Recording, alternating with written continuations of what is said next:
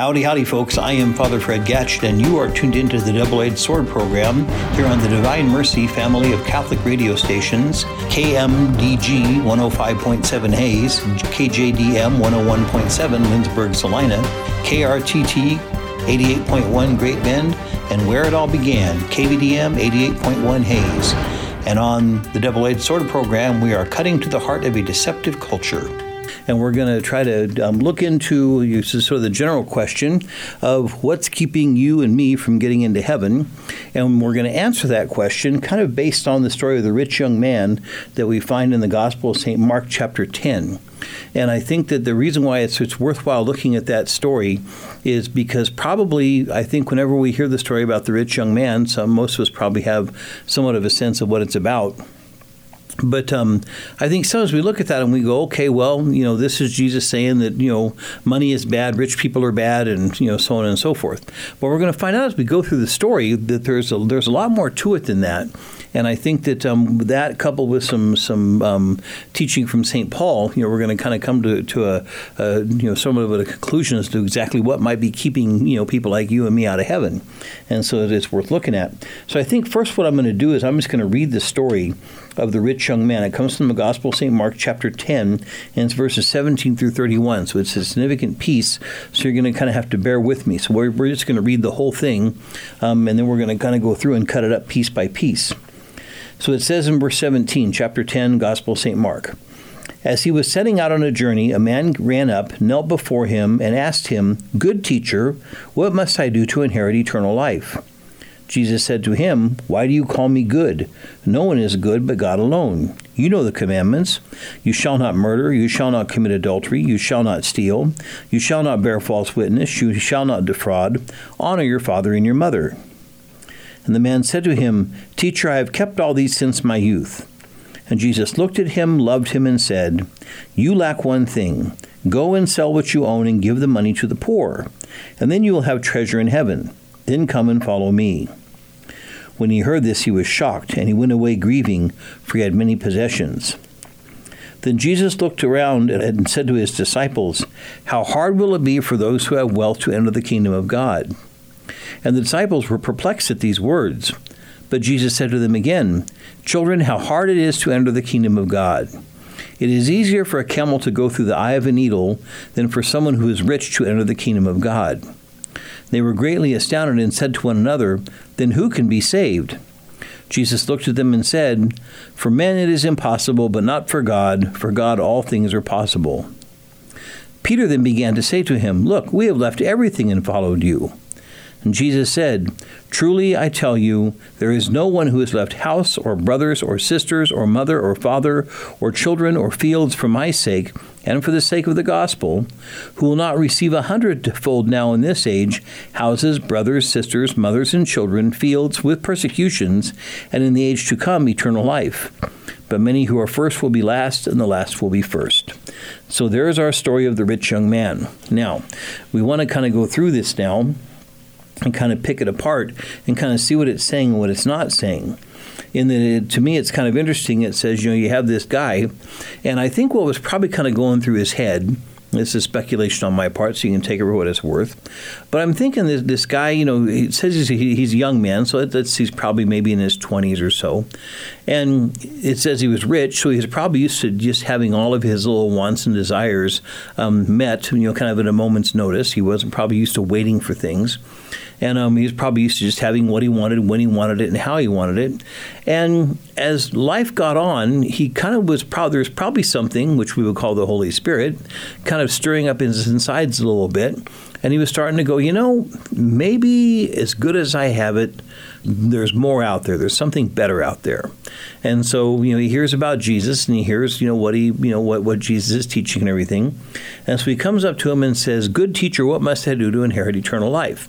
Now, I have heard it asked, and I think it's, it's, it's, it's absolutely true that you know if let's say you know one day we're all at mass or something or we're you know we're at some sizable gathering and Jesus Christ himself materializes in the flesh which he would certainly be more than capable of doing and he, he comes to mass and he tells the priest, "Hey, why don't you go sit down and listen to me for a little bit?" And so the priest goes over and sits down, and Jesus is standing up in front of the people there, and just to make the effect even better, maybe he's hovering two or three feet off the ground to really convince people that it's really him and um, and he's and you know people are just kind of you know spellbound. People are you know dumbstruck. They don't know what to say. And Jesus says, "Okay, you know, I will let you ask me one question." You can ask me whatever question you want, and I will give you the definitive answer. I will give you the answer as, since I'm Lord God Almighty, I'm Lord of the universe, I'm the creator of the universe, I know all things, and whatever you ask me, I will tell you the answer to it. Now, if you want to waste your question on something stupid like who's going to win the next Super Bowl or you know which stock is going to go up the most next year, go ahead. But you know, stop and think. And what's a question that you need my answer for that you you can only get from me? And I think that you know I've, I've this scenario past um, various you know groups before, past college students and high school students and adult ed classes and stuff. And you stop and think that if you're standing in front of Lord God Almighty, Jesus Christ, the the Lord of the universe, and He says, "I will answer any question for you you want," I think that most people would say, "What do I need to do to get to heaven?" And the thing is, fortunately for us in the Gospels, that question has been asked a number of times of Jesus. And every time anybody comes up and asks Jesus, "What must I do to, you know, inherit the kingdom of heaven? What must I do to, you know, you know, enter the kingdom of God and things like that?" Jesus always says the same thing obey the commandments. Okay, he doesn't say go to the happy clappy gospel good time hour and shake and convulse in the aisle and accept me as your personal Lord and Savior. He doesn't say that. Instead, he always says the same thing obey the commandments. That's pretty important. And so then, you know, the young man says, Well, but I've done it since I was a little kid. And then here's where Jesus kind of comes in with the question, you know, or the, or the comment that I think that should resonate with all of us. Um, and you know, because I think we have to really kind of understand, you know, the purpose for Saint Mark putting this this particular story in, in his gospel. Because if it just applies to a rich guy going up to Jesus, then you know everybody else is kind of left out in the cold. But you know, when, when so when, when Jesus says obey the commandments, and the guy says, "Well, I've done that ever since I was a little kid," and Jesus says, "Good. Now, now you're lacking one, one, one more thing. Go sell everything you have, give to the poor. Then you'll have treasure in heaven. After that, come and follow me." And then, you know, St. Mark says at that the man's face fell, or in the translation I just read, he was shocked, and he went away sad. He went away grieving for had many possessions. And Jesus didn't back down. He didn't, you know, okay, well, I, am sorry, pal. Look, I didn't mean to offend you. Um, just sell half of it. Sell some of it. You know, just, you know, do something here to show you're willing to work with me here a little bit. No, Jesus just lets the guy walk off, you know. Now, we don't know whatever happened to the guy. But the point, though, is, is that, you know, that um, whenever the guy comes up and says, what must I do? And Jesus says, obey the commandments. Okay, I've done that since I was a little kid. But then Jesus says, you are lacking one thing. Now, what's being emphasized here? Is it the you? Is it the is it the rich young man who's being emphasized, or is it what he is lacking that's being emphasized? And I, for one, am prepared to argue that what he is lacking is what's being emphasized. In his particular case, in the particular case of this particular guy, the thing that was keeping him from entering into the kingdom of heaven was his attachment to his stuff.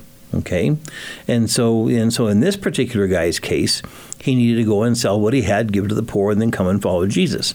The thing is, is I think that if we, you know, we read this story, if we're not careful, we would look at this story and say, well, okay, that's good for him, but I've got a spouse and kids to raise. I've got a mortgage payment to make. You know, I got to keep food in the fridge. I can't sell everything I have and go and follow Jesus like St. Francis of Assisi did.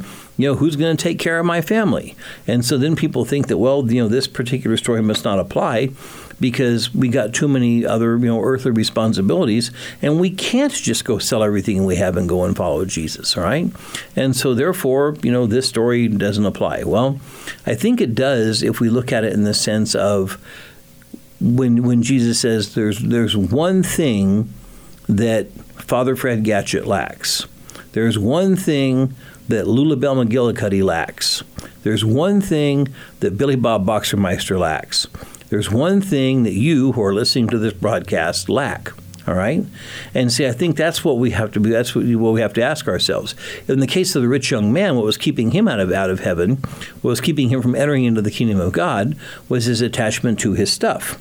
But if we go back and we look at the at the at St. Paul's letter to the Galatians, St. Paul has a laundry list of things that are keeping people out of the, out of the kingdom of heaven, and it comes from chapter five, verses nineteen and following, where St. Paul says, "Now the works of the flesh are obvious."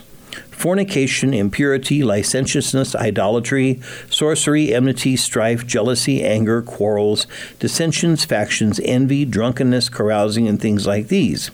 I am warning you, as I have warned you before, those who do such things will not inherit the kingdom of God.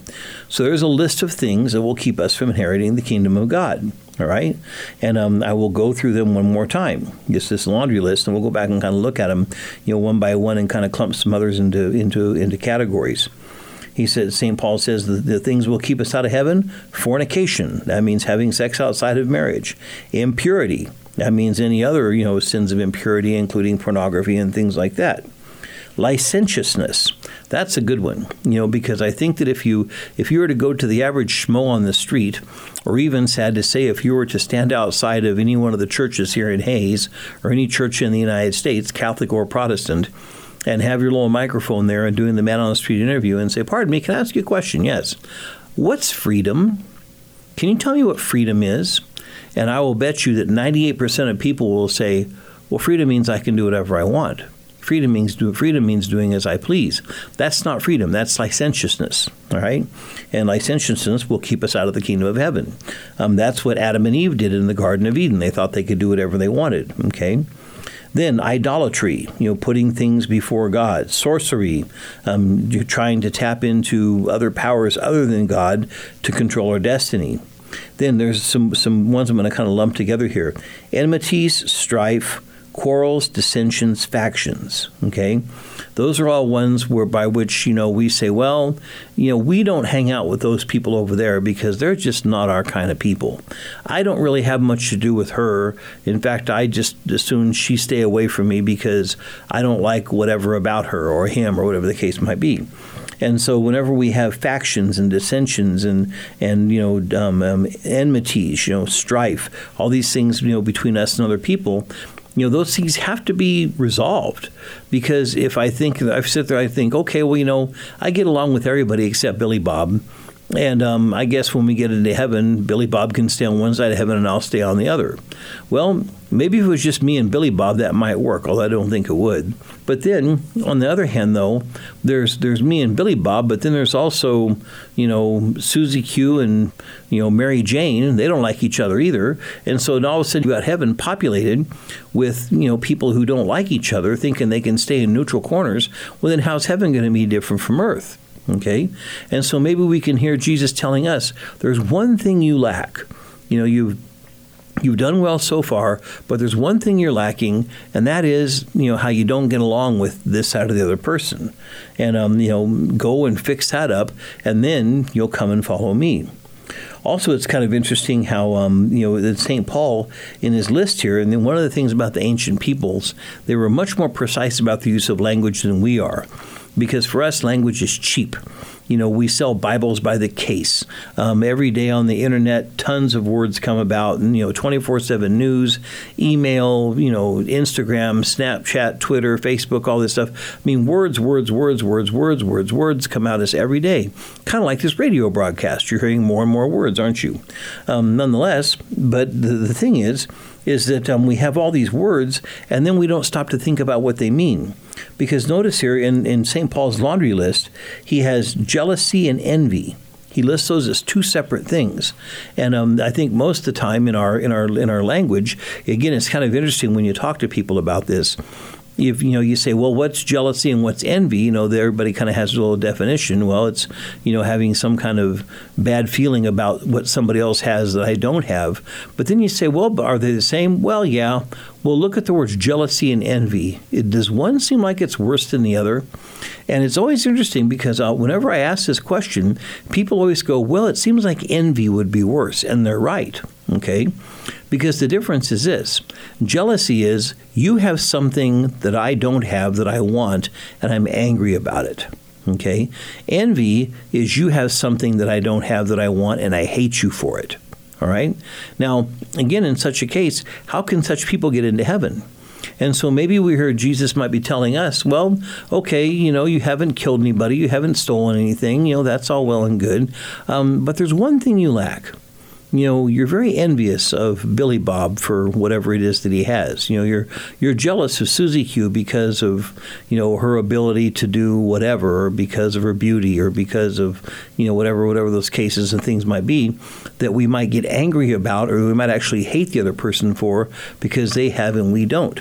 And so again, you know, maybe we can hear Jesus saying, Okay, you've done well so far, but there's one thing you lack. You need to get this jealousy thing resolved. You need to get this envy thing resolved, you know. He, you know, he talks about drunkenness. I mean, you know, again, you, you look at the number of people, you know, the kind of the least common denominator that approach to morality that most of us seem to have is, well, as long as I don't kill anybody, I'm okay. You know, well, yeah, I, you know, the first one on the list is fornication. In fact, it's interesting in St. Paul's list here, murder is not even on the list. Okay, and yet people, well, you know, I admit I got drunk last weekend and I slept with someone that I wasn't married to, but hey, it ain't like I killed someone well, yeah, you know, we got together and, and everybody, you know, threw their jabs at, at Billy Bob, you know, because nobody likes him. And, you know, we, we engaged in character assassination with this guy for a good 20 minutes over break. But, you know, hey, it isn't like we killed him or something, okay? And so our, our idea seems to be as long as we don't commit murder, that we're in the clear. But St. Paul says something completely different, okay? He's got this list of, this laundry list of sins here, beginning with premarital sex and impurity and ending with drunkenness and carousing and raising hell and things like that, and including you know envy and jealousy and factions and so on. And um, we look at these things and go, well, I mean, yeah, I mean, I, I, I admit to some of that, but hey, it's not going to kill someone. Well, take it up with the Lord. You know, it's in it's in His Bible that He's saying, you know, those who do such things will not inherit the kingdom of heaven.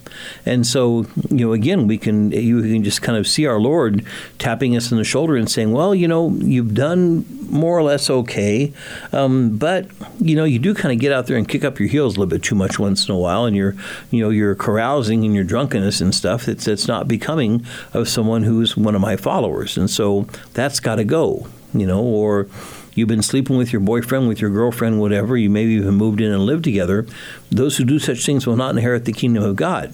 And I, again, you know, like what Jesus says with the rich young man, it says he looked at him and loved him. Okay, and then he says, well, you know, there's one thing you lack go and sell everything you have and give to the poor right? well i think it's the same thing you know with us. I mean even you know people that are immersed in pretty serious sin you know you can have a you know a couple who's living together. You can have a, a same-sex couple that's sodomizing each other or something like that. And the thing is i you know at, at our deepest core everybody wants to go to heaven. Nobody wants to go to hell. Um, we just play all kinds of games with mental games with ourselves to convince myself that well okay, yeah, you know, so I slept with my girlfriend, or you know, I have a same-sex partner, and you know, we sleep together, and we have our, we even you know got our so-called marriage and so on. Um, but it's not like we killed each other. It's not like I killed someone. This is my choice. You know, well, I'm I'm supposed to be free. I can do what I want. Whether there's that licentiousness again. And so again, you know, maybe we can, you know, again hear Jesus' voice saying, "Well, you know, okay, you know, he looked at us, he loved us, and says, but there's one thing you lack." You know, you got to get rid of that licentiousness. You got to get rid of that idea that you're just free to do whatever the heck you want, you know, when we're not. You know, freedom is the set of circumstances which allows us to do what we ought. It's what allows us to, you know, to do what God wants us to do. And um, again, when you look at people that are doing exactly that, you find that they are the most, you know, kind of, the most freest and the happiest kind of people around. And so, again, I think the, the first thing we want to look at then here with our story of the rich young man is that, you know, we, we can, you know, we, we see the part there where Jesus says, you know, you know, you're lacking one thing you know, go, take everything you have, sell, give to the money to the poor. Then you have treasure in heaven. After that, come and follow me. And again, I think we, we see that and we go, well, yeah, I can't do that. Um, I've got responsibilities. You know, I have to, you know, of course, I have to maintain my car. How am I going to get to work? and so on. Well, see again, I don't think that, that the story of the rich young man is meant to tell us that we have that everybody has to sell all their stuff. give the money to the poor and go and follow Jesus. Again, like I said, like St. Francis of Assisi did. I, th- I think instead it's the question of, you know, it's more of the question of there's one thing that I am lacking, that you are lacking, that you know everyone is lacking, and then you know part of the job of, of the Christian life is to ask ourselves, well, okay, um, what is what is that one thing that's lacking? What's keeping me out of heaven? And again, you know, um, we, we see where, where, where St. Paul himself gave us that laundry list of stuff there that, that would, you know, definitely will keep us out of heaven if we're not careful. And Jesus himself has one of these laundry lists back in the Gospel of St. Mark 2, a little bit previous to our reading here in chapter 7. That um, it's the part where, you know, Jesus tried to tell people that they didn't have to worry, you know, the Jewish dietary restrictions, that, you know, if you, you know, eat pork or something like that, he says, don't worry about that. And when he calls the crowd to him, he says, listen to me, all of you, and understand there's nothing outside a man that going in can defile, but the things that come out that defile. And then the, the, apostles are going, well, what do you mean? What are you talking about? You know, I mean, this is the this is the law of Moses. We've been covering this. We've been living by this forever.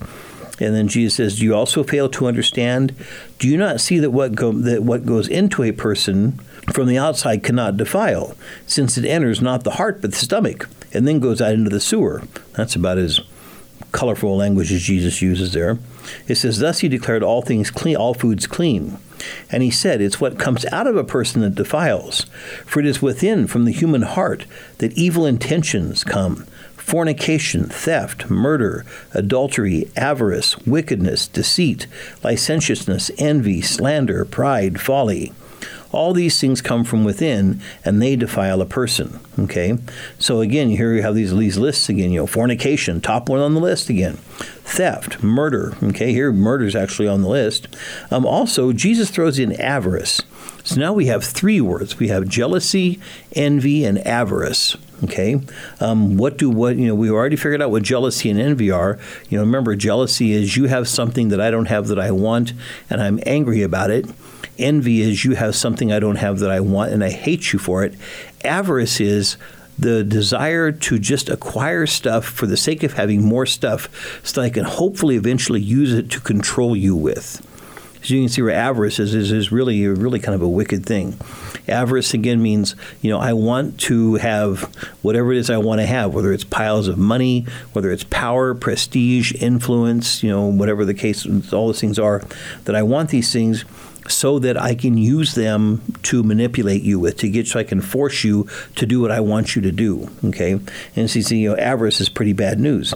So again, you look at all these various things that are on Jesus' list. You know, theft, murder, adultery, wickedness, deceit, um, you know, slander, pride, folly. All these things come from within, and they're what defiles someone. So again, you know, we could, you know, you know, maybe again see Jesus tapping us on the shoulder and saying, "Well, you know, there's one thing you lack." You know, you tend to take stuff that's not yours. There's one thing you lack deceit. You know, you, you're you're you know kind of a habitual pathological liar. You know, um, well, there's one thing you lack. You know, slander. You know, talking bad about people and ruining their reputations and so on. You know, these are things again that when when when the question is asked, what must I do to inherit eternal life? Well, you know, we can we can imagine you know Jesus you know bringing up any one of these things and saying, well, this is the one thing any one of us lacks. And so again, I think taking the story of the rich young man in the context with the rest of Jesus' teaching and the rest of what we have in the in the New Testament, you know, we can see that there there's there's something there for everyone. It's not just about the rich young man, because in the second half of the program here, we're going to talk about you know how the whole idea of wealth and everything kind of fits into into you know our getting into heaven or not, and you know what things like going through the eye of the needle mean and stuff like that. So that pretty much does it for the first half of the program. We'll take a little break now and hear from the folks that sponsor our programming here. So everybody sit tight, and we'll be right back.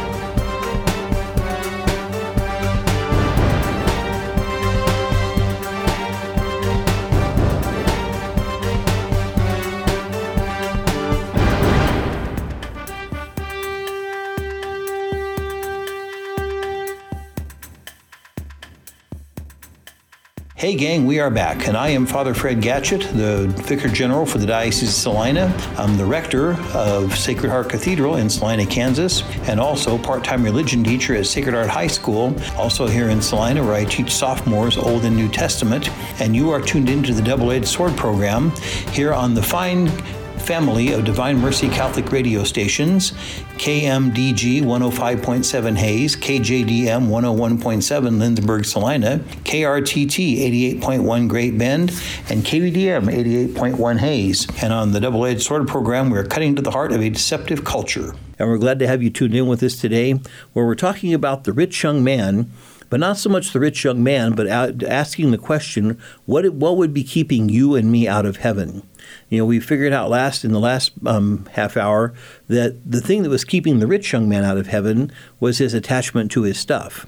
Okay, but um, the thing is, is if we try to use that as a one size fits all admonition to everyone, that you know we all need to sell everything we have and give to the poor and go and follow Jesus, well then everybody's going to be poor, and you know we're all going to be following Jesus, but doing what? Again, there's once in a while you have people that are called to do that. And again, my my example I called up a couple of times was Saint Francis of Assisi to this very day. You know, we have people who will leave everything and, you know, join the Franciscans or the Dominicans, you know, the Benedictines. They'll join these various religious orders where they take a vow of poverty so that they can focus on working out their salvation, which is all good and, you know, well and good for them. But it's not for everyone. Not everyone can do that. And and since you know we have to accept as a fact that not everyone can do that, then we have to fit, we have to look at this story a little bit closer and find out what's in there for everybody. And pretty much what we figured out the last last um, section of the program is what what's for everybody there is for the rich young man. Yeah, for him, what was keeping him out of the kingdom of heaven was his attachment to earthly goods. But what's keeping me and what's keeping you out of the kingdom of heaven is probably something different, you know. And so we, we looked at some things that St. Paul wrote and also some of the teachings of Jesus that such things as fornication and licentiousness and envy and avarice and greed and jealousy and things like that are things that you know are probably keeping a lot of people out of the kingdom of heaven and uh, maybe we're not even thinking about it. The other thing, though, is that, that what we want to talk about here then is again the role of wealth, the role of money, good old hard cash, American greenbacks, the coin of the realm, as they say. All right, and so the thing is, is that unfortunately, I think a lot of times when whenever the topic of money comes up, people start getting really uncomfortable because in our society, especially in American society we have this it's almost kind of a it's a split personality or schizophrenia or something about that in that everyone is clawing ahead trying to amass as much wealth for themselves as they can okay? And where this really kind of reaches a credible extreme is in some of these insane lottery prices prizes that we have seen you know, over the past few years, you know, we've seen, you know, the lottery get up to over a billion dollars, you know, and people are going out and buying tickets like mad, thinking maybe I'll be that one lucky slob that hits all the numbers and I'll have a billion dollars, you know. Well, so then, you know, so everybody's clawing to try to get that. And then when one person wins it, heaven help the poor soul if someone finds out who it is. Then all of a sudden it's like, well, you know, now how do I get my share of it? How do I how do I get it? You know, and and in fact, you know, we, we call it the politics of envy. And I definitely mean envy, like we, we talked about in the last part of the program. Envy means you have something I don't have that I want, and I hate you for it. And there's a lot of people out there that make big names to themselves by essentially saying, yeah, you know, you know, there's that guy at work, or there's your boss, or you know, there's this person, and um, you know, this person's got an awful lot of cash. You know, they've, you know, then they won't say it, but, you know, the person worked hard and, you know, did the right thing and invested their money wisely or whatever. And now they got to, they're sitting on top of a big pile of money. And then they go, you know, that's not fair. It's not fair that you live in a basement apartment and this other guy's got a three car garage and, you know, a vacation home in the Bahamas or whatever and so on. So why don't you vote for me and I'll take some of what he's got and give it to you? That'll make it fair, won't it? You know, and again, that's what I call the politics of envy, where you know people, you know, politicians kind of sort of play on that envy that we have. That again, when someone's working their way up to the top, while they're working their way to the top, we kind of admire them. But once they get there, then all of a sudden we despise them. And again, that just makes makes no sense to me at all. But that kind of seems to be the way we are. And so, um, when we get to the um, to the latter part of the story, then where it says, "The young man's face fell, and he went away sad for his many possessions," and then Jesus pipes right up and says, "You know how hard it will be for those who have wealth to enter the kingdom of God." And it says, "And the disciples were perplexed at these words. Now, why would they be perplexed? why would the disciples be confused when Jesus, why would, why would they be scratching their heads, you know, kind of with their jaws hitting the floor when Jesus says, How hard it will be for those who have wealth to enter the kingdom of God? And it says, The disciples were perplexed at these words, um, but Jesus said to them again, Children, how hard it is to enter the kingdom of God. Okay? And then there's the great um, image that Jesus uses. It is easier for a camel to go through the eye of a needle than for someone who has wealth to enter the kingdom of God. And, um, and it says, And they were greatly astounded and said to one another, Then who can be saved? All right? Well, now, see, this, this is kind of an interesting thing. You know, the apostles were not on the Forbes 500 list of the, wor- of the world's richest people, right? Um, the apostles were simple men, just like Jesus was. The apostles, you know, didn't have big fat bank accounts. They, they probably, my guess is, you know, St. Peter probably did okay you know, Peter and James and John had their fishing business and so on. I mean, I don't think they were paupers, but they weren't rich either. Okay.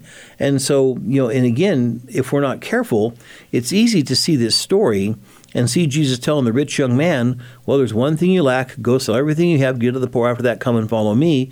And then it says the young man's face fell, and he went away sad, for he had many possessions. If we're not careful, we might think of the apostles as going, Well, yeah, Jesus sure told that rich boy a thing or two, didn't he? Sent him home with his tail between his legs. Yeah, you rich little snot, go home, you know. Well, but the thing is, they don't. The apostles are aghast. You know, when Jesus says it is hard for those who have wealth to enter the kingdom of God, it says that apostles were perplexed. You know, well, why are they perplexed? Well, I think I can tell you why. Um, I know that for myself, I drive a 2013 Toyota Matrix. It's a little, you know, kind of little station wagon sort of thing. It's a handy little car to have. But you know, you get it. It's not a you know, it's not a Mercedes. It's not a Lamborghini or anything like that. It's a little you know four cylinder five speed standard transmission Toyota for goodness sake. And um, and I like it. It's a good little car. I'm happy with it. But the thing it is, is I know that my insurance premiums on that car for full coverage insurance, which is about I think it's about six or seven hundred bucks a year, you know that's more than most people in the world make in a year. Okay, you stop and think about that. You know, I am paying for this little tiny car that I have, you know, and like for the property taxes and the insurance, you put those two things together, and I am paying more just to be able to drive my car before I even put gas in it. You know, much less you know, any, you know, make it go or buy new tires or anything like that. But just just to own my car and not even drive it a mile yet, just for the insurance and the taxes, I'm spending more than most people in the world make in a year.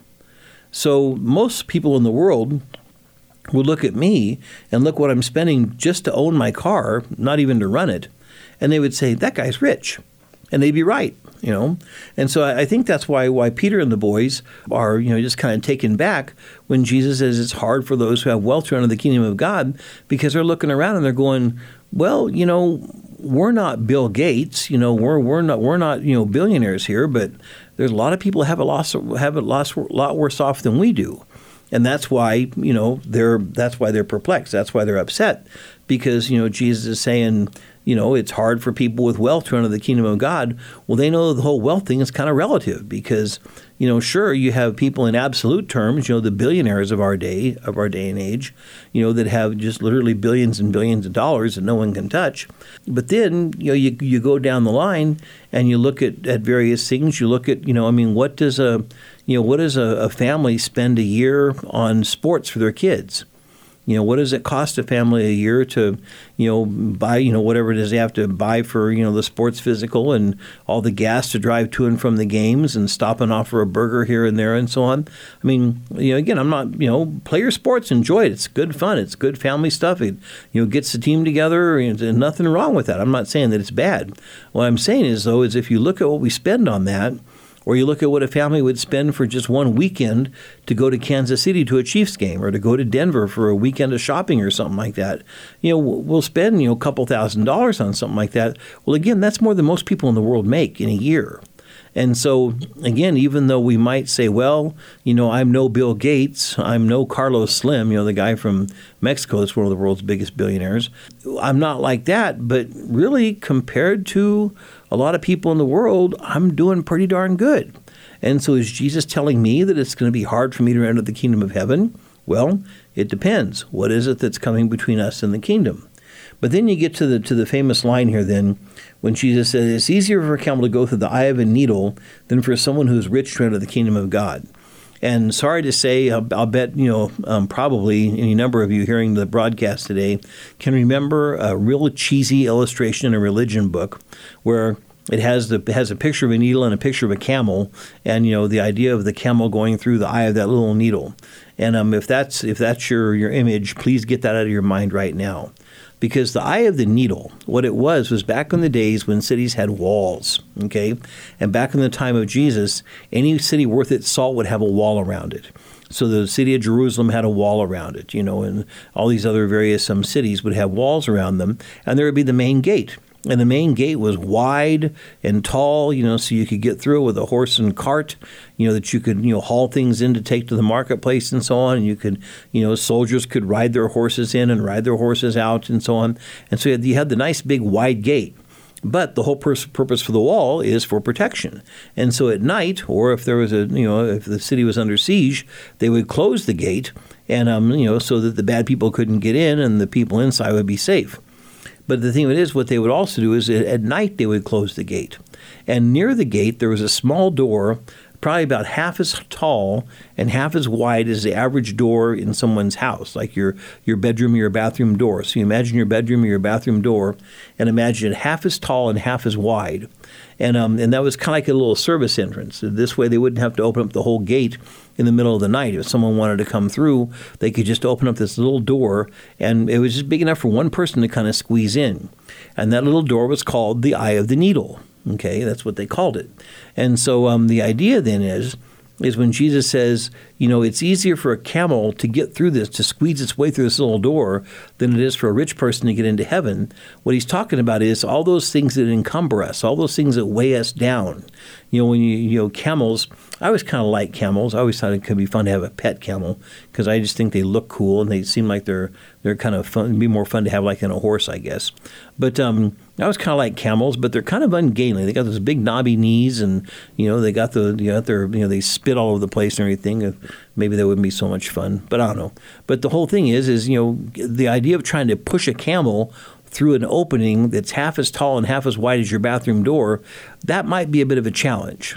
Okay, and that's what that's the image that Jesus is trying to show is that you know you've got the, you've got this big ungainly animal with these knobby knees and these big feet, and he's spitting and snorting the whole time as you're sitting behind him, going, "Come on, camel, get in there!" And you're trying to push him through this opening, and you know he just doesn't fit very well. Well, what Jesus is saying is is that if we're if we're over attached to our wealth, and I think also then by by extension whenever all those things we talked about in the first part of the program, you know, the, the laundry list that St. Paul has, talking about fornication, licentiousness, and factions, and, and, you know, drunkenness, and envy, and jealousy, and all those things. Those things that weigh us down, which make it hard for us to get into the kingdom, all right?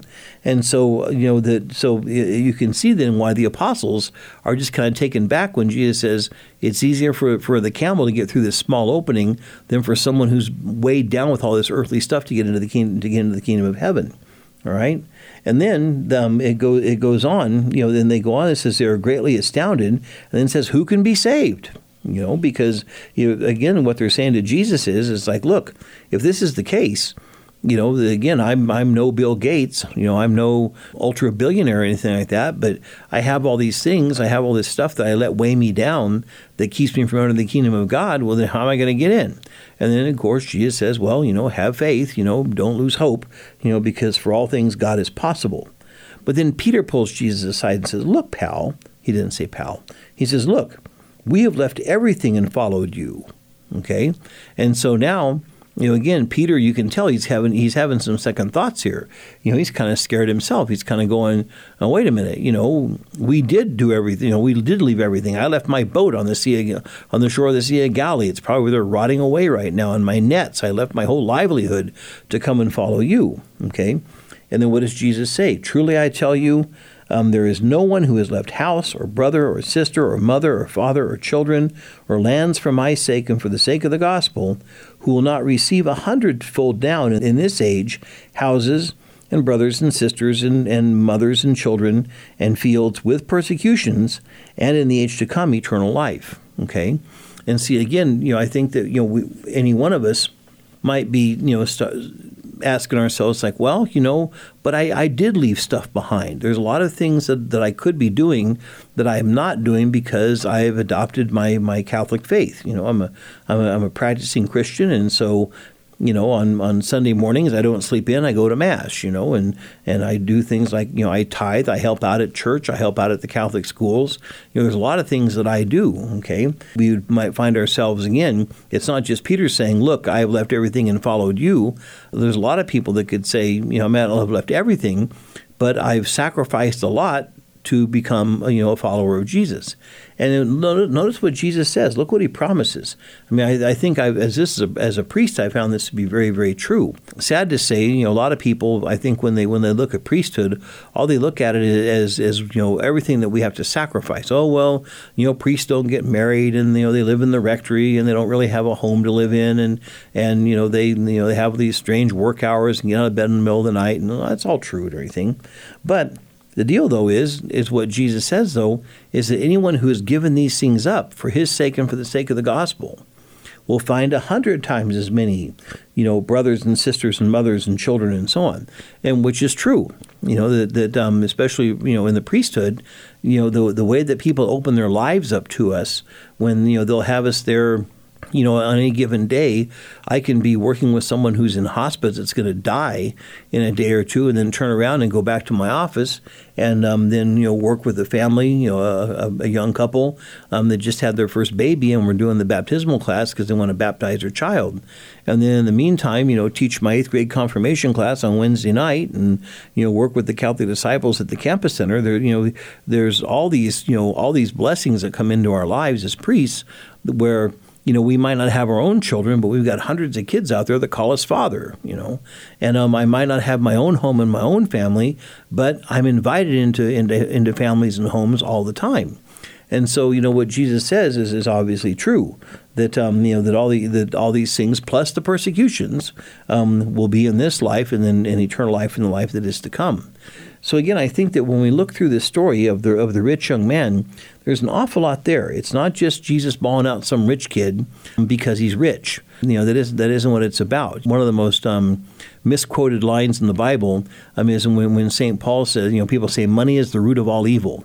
St. Paul doesn't say that money is the root of all evil. He says the love of money is the root of all evil. Okay, and so I think that's one of the things that that we really kind of need to work on. You know, d- sort of developing a healthy separation in our minds with is the the idea that somehow that, that money is dirty, money is bad.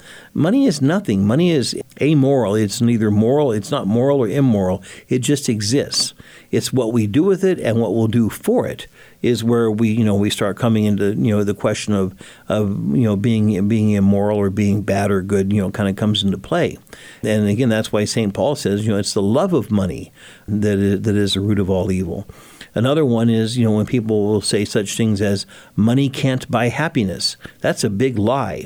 Money can buy happiness and it can buy an awful lot of it. Um, but the problem is once the money runs out, so does the happiness.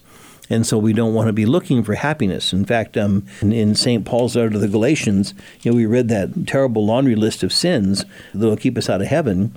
But then also, then St. Paul lists the fruits of the Holy Spirit after that. And he says, in contrast, earlier in verse 21, he says, I am warning you as I have warned you before, those who do such things will not inherit the kingdom of heaven.